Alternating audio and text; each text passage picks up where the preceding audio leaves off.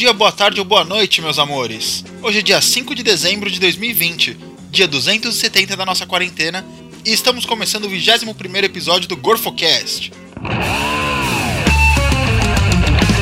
GorfoCast! Hora do show, porra! E hoje eu tô aqui com meu amigo de longa data, o Leozão, para contar umas histórias aí que ele passou com os carros antigos. Se apresenta aí, Leozão. Salve pessoal do GorfoCast. Cara, que honra, que honra ver, ver você falando essa introdução aqui na minha frente. Que eu, eu, eu, eu, que escutei ela tantas vezes aqui na, na, na quarentena, agora tô vendo ela ser feita ao vivo. Sim, mas é isso aí, eu sou o Léo, Leozão, e eu sou amigo do Marcelo desde o colégio, igual a gente estava conversando aqui há muito tempo. E é isso, e eu faço estufa, eu gosto de tirar umas fotos, e eu tenho esse hobby. Na verdade, eu tinha mais anos, assim, mas eu tenho essa coisa de gostar de carro velho. Assim. Talvez a gente tenha bastante história para contar sobre isso. É, carro velho, câmera velha, som velho. É tudo de velho, praticamente. um dinossauro de estimação. É. Fala aí, que histórias que você pensou aí, que você lembrou? É, eu comecei com esse bagulho de carro antigo depois que eu vendi um Celta que eu, que eu tive, que foi meu primeiro carro, que eu achava que não tinha minha cara, e eu comprei no lugar um Opala 83, que você já andou bastante com ele também, né? Ô, oh, Opalão. Opalão. Opala verde. Já fomos pra praia com ele. Nossa. Lembra, velho, o retrovisor? a gente pegando estrada e o retrovisor, tipo, ele não tava balançando, assim, ele tava sacudindo, ele tava dando, dando volta. daí, daí a gente parou o, o carro na estrada e eu, e, e eu botei um palitinho ali, daí ele parou. E eu, e, eu, e eu vou te falar que esse palitinho ele ficou, velho. Resolveu. Até vender até vender. Mas esse daí foi o primeiro.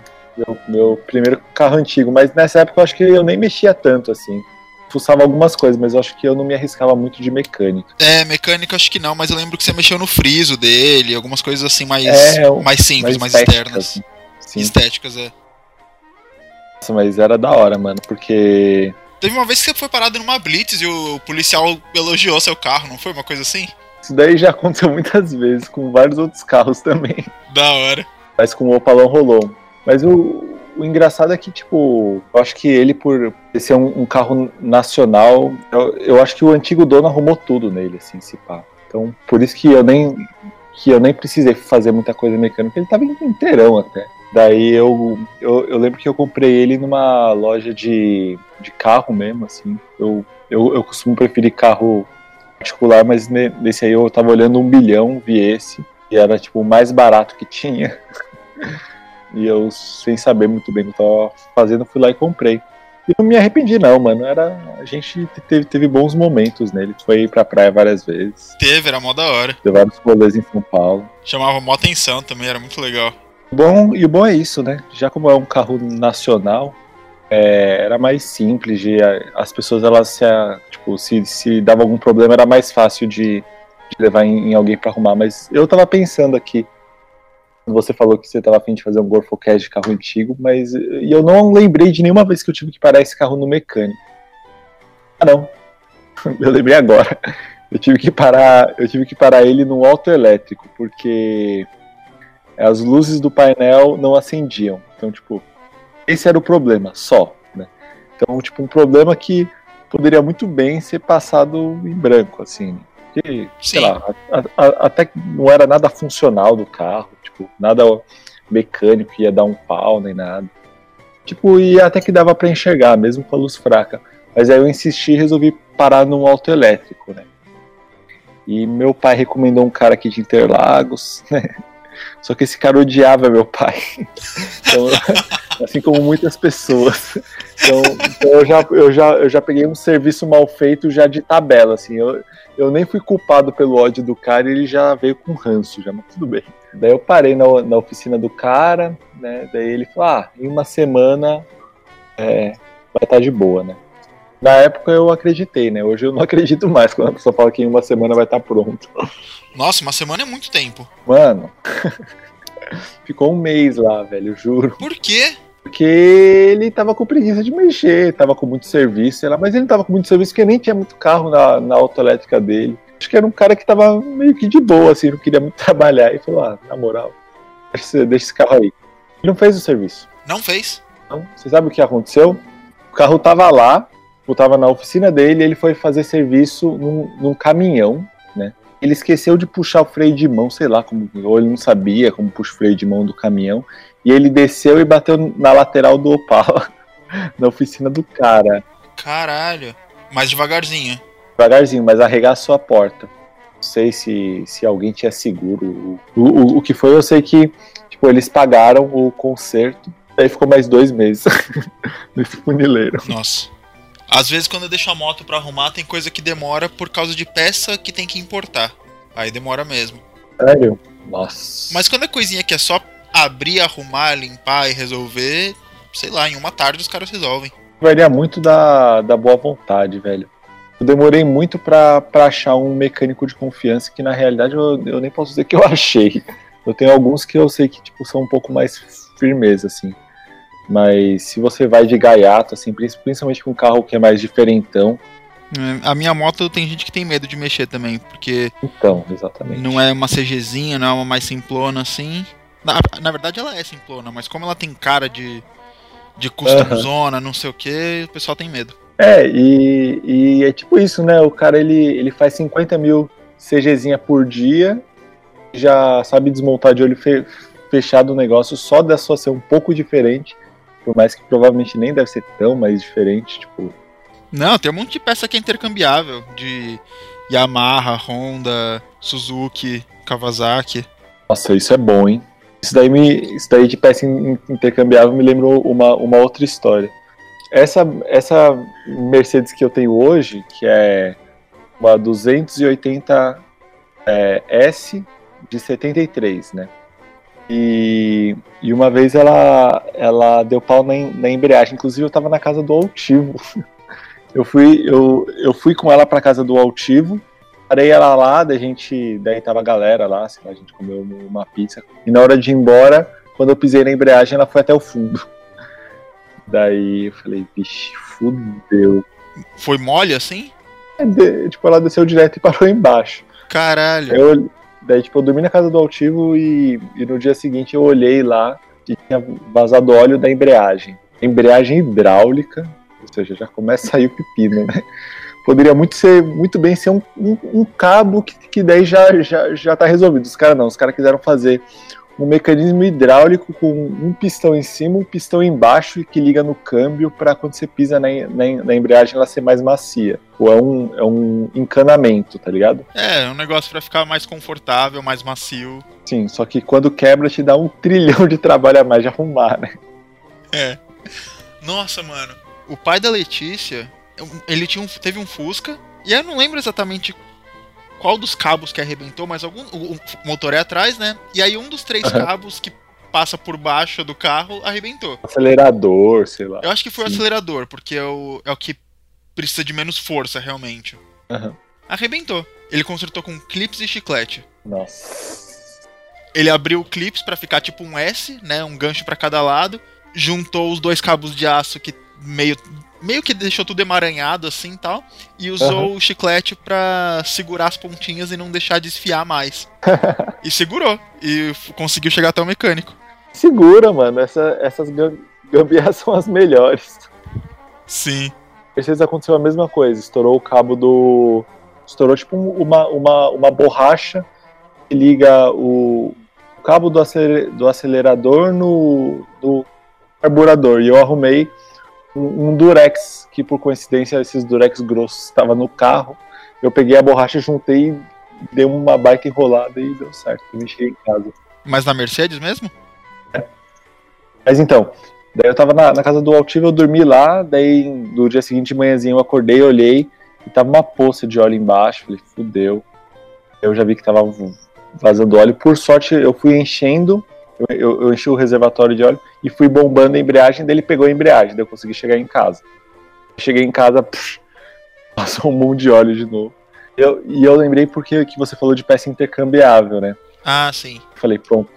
Tomei no cu, né? Tem que trocar o cilindro servo da embreagem de uma Mercedes 73, né? Onde que eu vou achar essa porra, né?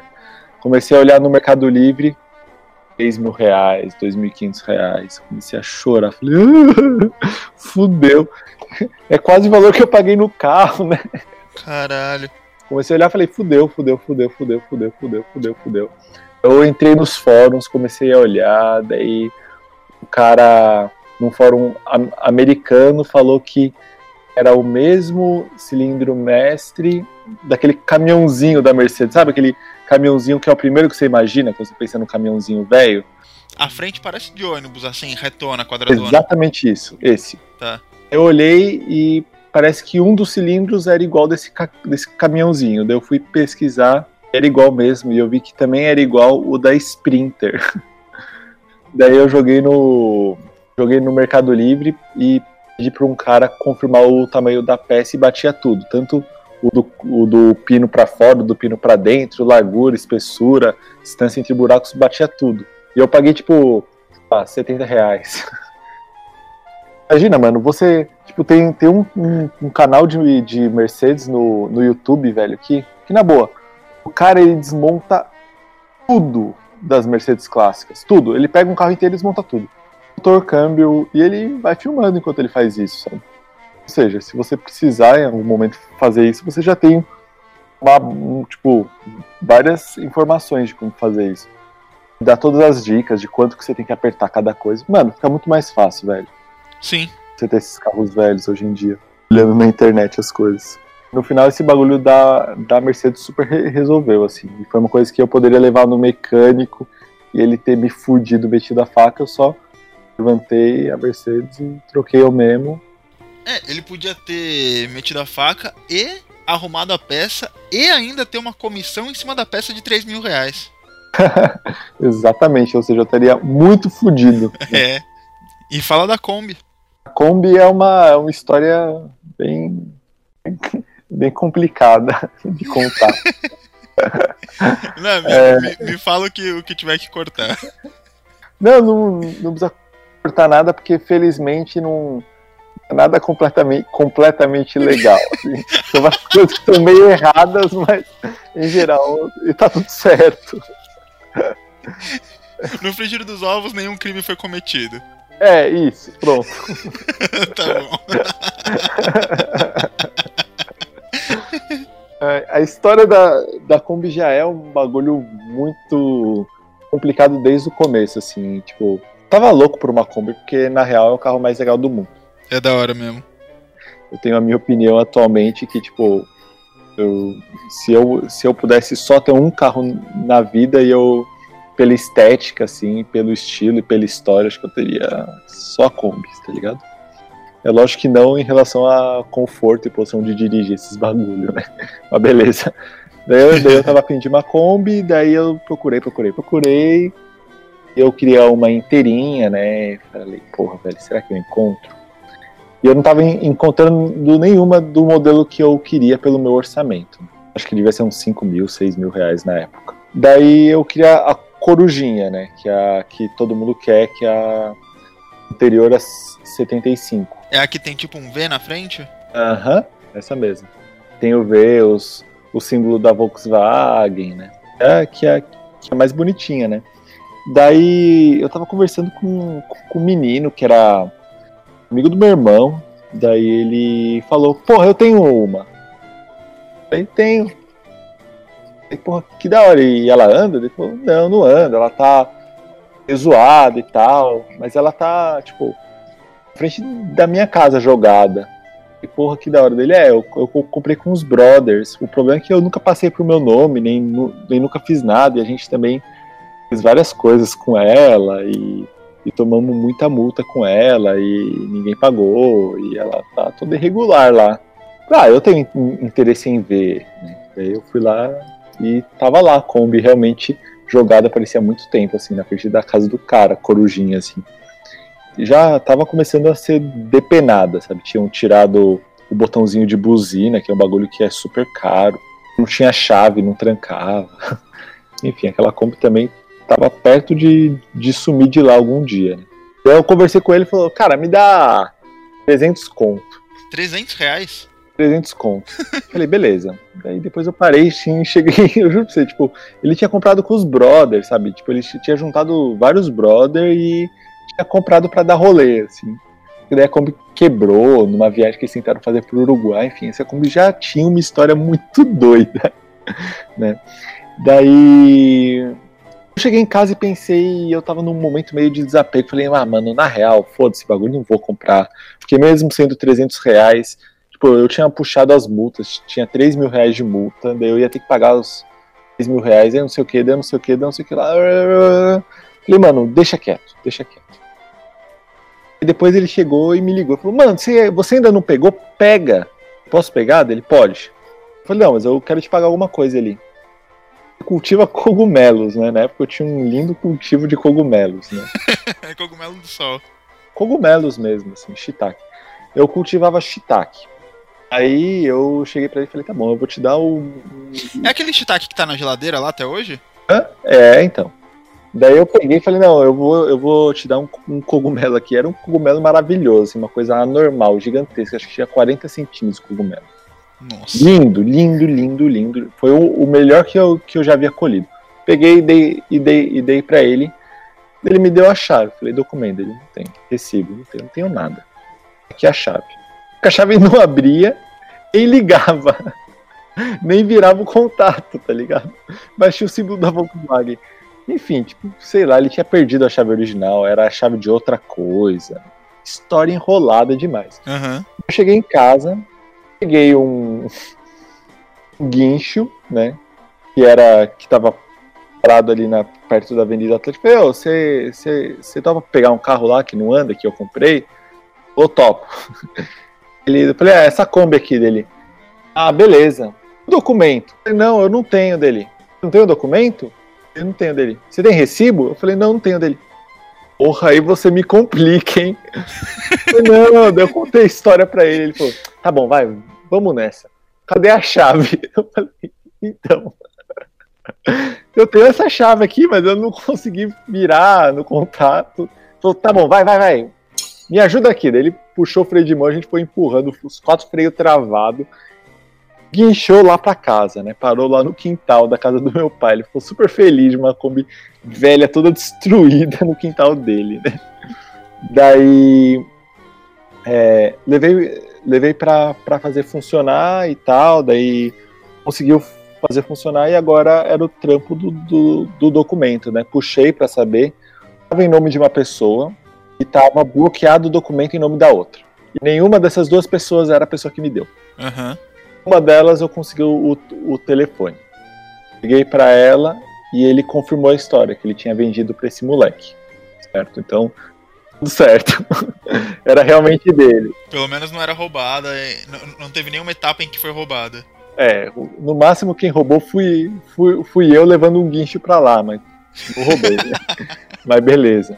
Daí cheguei, liguei, liguei pra esse cara, esse cara chegou, ah, beleza, cara eu vou te ajudar. Você, você pega os papéis que eu tenho que assinar para transferir e já era. Daí eu fui lá, entreguei os papéis para ele, ele assinou. Só que eu precisava da assinatura desse outro, que eram duas pessoas. Ela estava em nome de um e bloqueada em nome do outro. Então eu fui atrás desse primeiro. É, eu tinha só o CPF dele. Joguei na, na, na internet consegui puxar o nome dele pelo CPF. Daí eu joguei o nome dele no Google.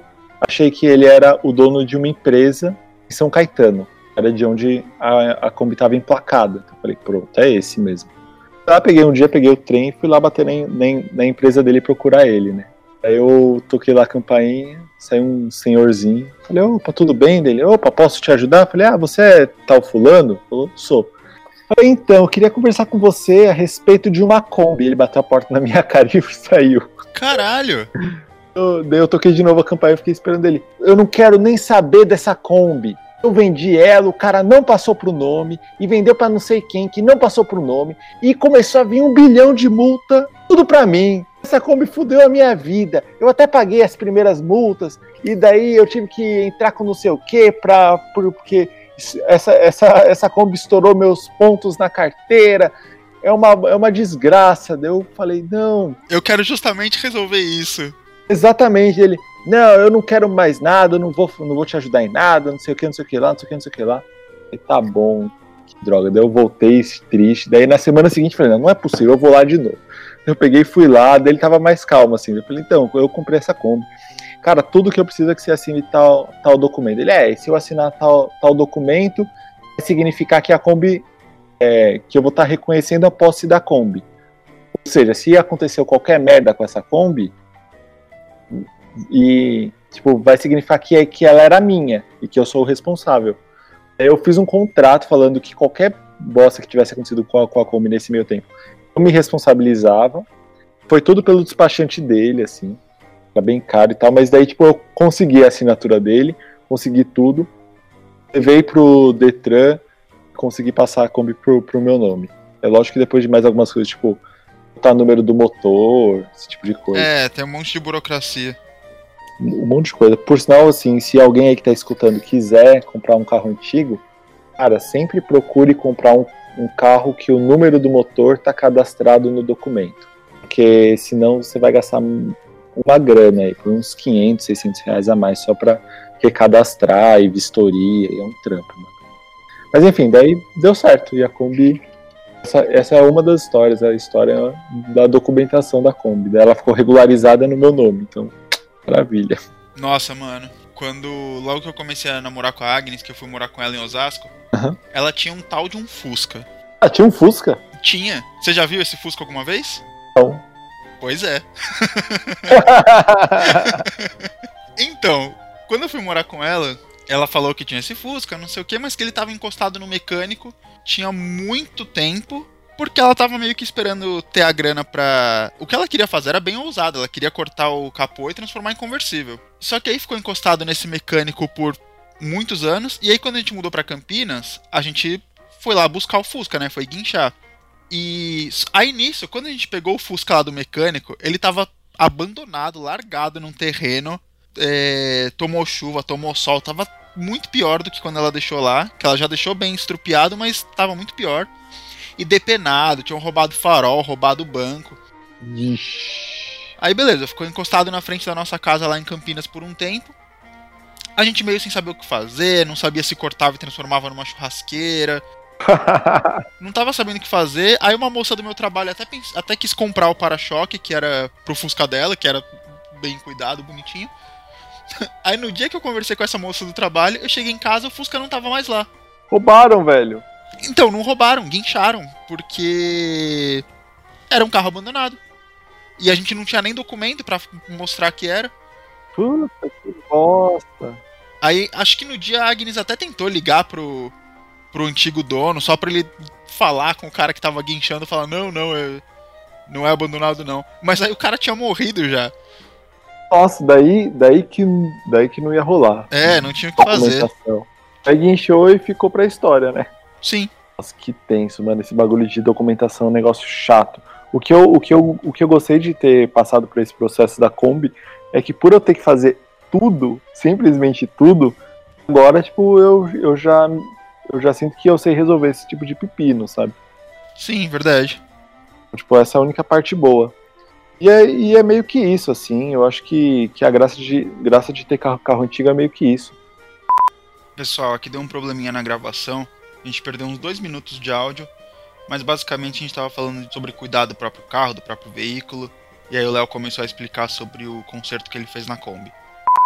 Então, o que eu tava, o que eu tava falando é que a parte mais difícil de, de restaurar a Kombi inteira é tirar a porca. É tirar a porca que segura a panela do, do eixo da roda. Enfim. É, tem a roda e ela é parafusada no, no bagulho que é o tambor de freio, que eles chamam de, de panela na Kombi. Né? E, e essa panela ela é segurada por uma porca. Só que, velho, eu não sei se a última pessoa que, que montou isso cuspiu para enferrujar. Eu sei que estava fundido o aço do eixo com o, com o ferro da panela. Tava fundido, assim, virou uma peça só. Caralho. Daí eu comecei a tentar tirar e realmente, assim, sem chance nenhuma. Assim. Eu acho que foram cinco dias para conseguir tirar essa porca e tirar essa, essa peça. Velho, eu usei, eu usei um, um, uma alavanca que eu fui juntando cano de, cano de aço um no outro. Ficou tipo, lá, uns 4 metros de alavanca, assim. E eu pulava em cima, tá ligado? Era um bagulho bizarro, tipo. E depois de muito WD e óleo, e esquentar, e tacar fogo, tirar fogo, que daí dilata, né? Trai. Depois de muito, assim, eu consegui tirar essa porca, né? Mas daí precisava tirar a própria panela do eixo. Então, eu não sei se, se tá claro, assim, mas é como se fosse um eixo, eixo, assim, um pino, e ele é todo frisado e, e tem a panela que ela, que ela tem um buraco e ela enfia nesse eixo onde é parafusada a roda. Daí esse bagulho tava completamente soldado e eu consegui tirar a porca que segura a panela. Daí a dificuldade era tirar a panela em si. Né? Daí a mesma coisa, comecei a meter fogo nela e martelar e com, a marreta para tentar fazer ela vibrar e sair. E foram muitos dias fazendo isso e não rolou nada, né? Daí, tipo, muito louco que a forma que eu, que eu usei para tirar essa, essa, essa panela eu peguei um macaco hidráulico, tá ligado? Uhum. É, uma corrente, parafusei essa corrente tipo, em cruz, né? Meti o macaco hidráulico no meio e comecei a fazer a ativar o macaco hidráulico para ele empurrar a panela para fora, tá ligado? Tá, mas acho que entendi. E o macaco na horizontal com a ponta dele no meio da roda. As correntes que estão parafusadas frouxas assim para que elas fossem o chão do macaco. Exatamente isso. Exatamente isso. E o pino forçando o meio. Né? É o único jeito que, que rolou, assim. É o, tipo, é o tipo de coisa que, é meio difícil de, de explicar, mas se você visse, ia, ia ser bem óbvio, assim. Eu comecei a fazer assim, daí eu comecei a escutar aqueles estalos de, de metal e fazendo força, manja? Sei, nossa. O bagulho meio rangendo, assim, eu falei, melhor eu, eu fazer isso um pouco mais distante. Quando eu fui dar um passo pro lado, ah, e a panela foi com tudo na parede. Assim. Nossa. e deu certo, mano. Eu consegui tirar essa peça. Deu super certo. Ah, da hora, que bom. daí, daí tirou, tirou o resto do câmbio, tirou o motor. Você consegue arrumar você mesmo o, o, o motor ele sai por baixo, tá ligado? É, é o carro feito para as pessoas conseguirem elas mesmas arrancarem o motor na sua garagem, tá ligado? Porque não precisa de guindaste pra você levantar o motor e tirar, é só você pegar, tacar, apoiar ele, tirar quatro parafusos e você saca fora o, o, o motor dela. Enfim, muito da hora, velho. Muito da hora, muito da hora. Da hora. Cara, mas eu, eu observo bem, assim, que tem dois perfis do, de, de pessoas que têm carro antigo, sabe? Tem a galera que tem um, um, carro antigo como terceiro carro, manja, e tem muita grana e não faz nada com a porra do carro. Deixa na, na garagem foda-se, manja. Uhum. Tipo, se quebra alguma coisa, manda num, no mecânico mais. Tipo, não tem interação nenhuma com o carro, tá ligado? É, essa, essa proximidade e esse, esse negócio de você valorizar o conhecimento, de você valorizar a aprendizagem do bagulho, assim, a pessoa não tem, porque ela terceiriza tudo, né? Geralmente essas pessoas são as que menos usam. Dá uma dó ver ca carro antigo, ou carrão, ou motona encostado em garagem, que é tipo, pô, esse animal devia estar tá correndo livre. com certeza. Eu, infelizmente, estou no momento em que eu gostaria de estar usando mais, principalmente a Kombi. Mas eu espero que esse momento volte em breve, sabe? A Kombi bem usada implica em aglomeração. É, exatamente isso. Quando eu terminei então, a Kombi, começou a... o diabo da pandemia. Então eu espero que ela sirva muito bem para quando a gente. É, para exercer a nossa liberdade pós-pandemia. Se você pudesse ter qualquer carro no mundo, Marcelo, que você não pudesse vender, seria uma moto ou seria um carro? Seria um motorhome. Ah, seria um motorhome, óbvio. É, um motorhome daqueles de, de ônibus, não daqueles ultra chiques, mas um de ônibus grande. Qual é, rapaziada? Qual é, rapaziada? Qual é, rapaziada?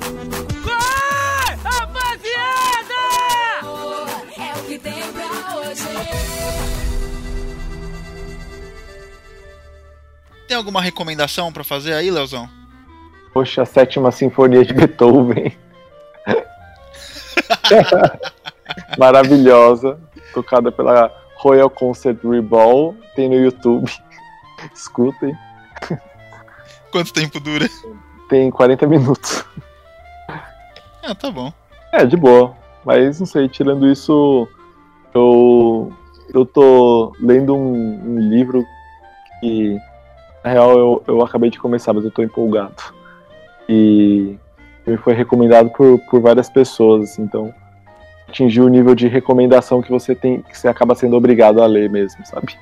Quando várias pessoas Sei. te recomendam, que é, é Walden, do Turo. Turo é um cara que ele, ele pegou e ele saiu da.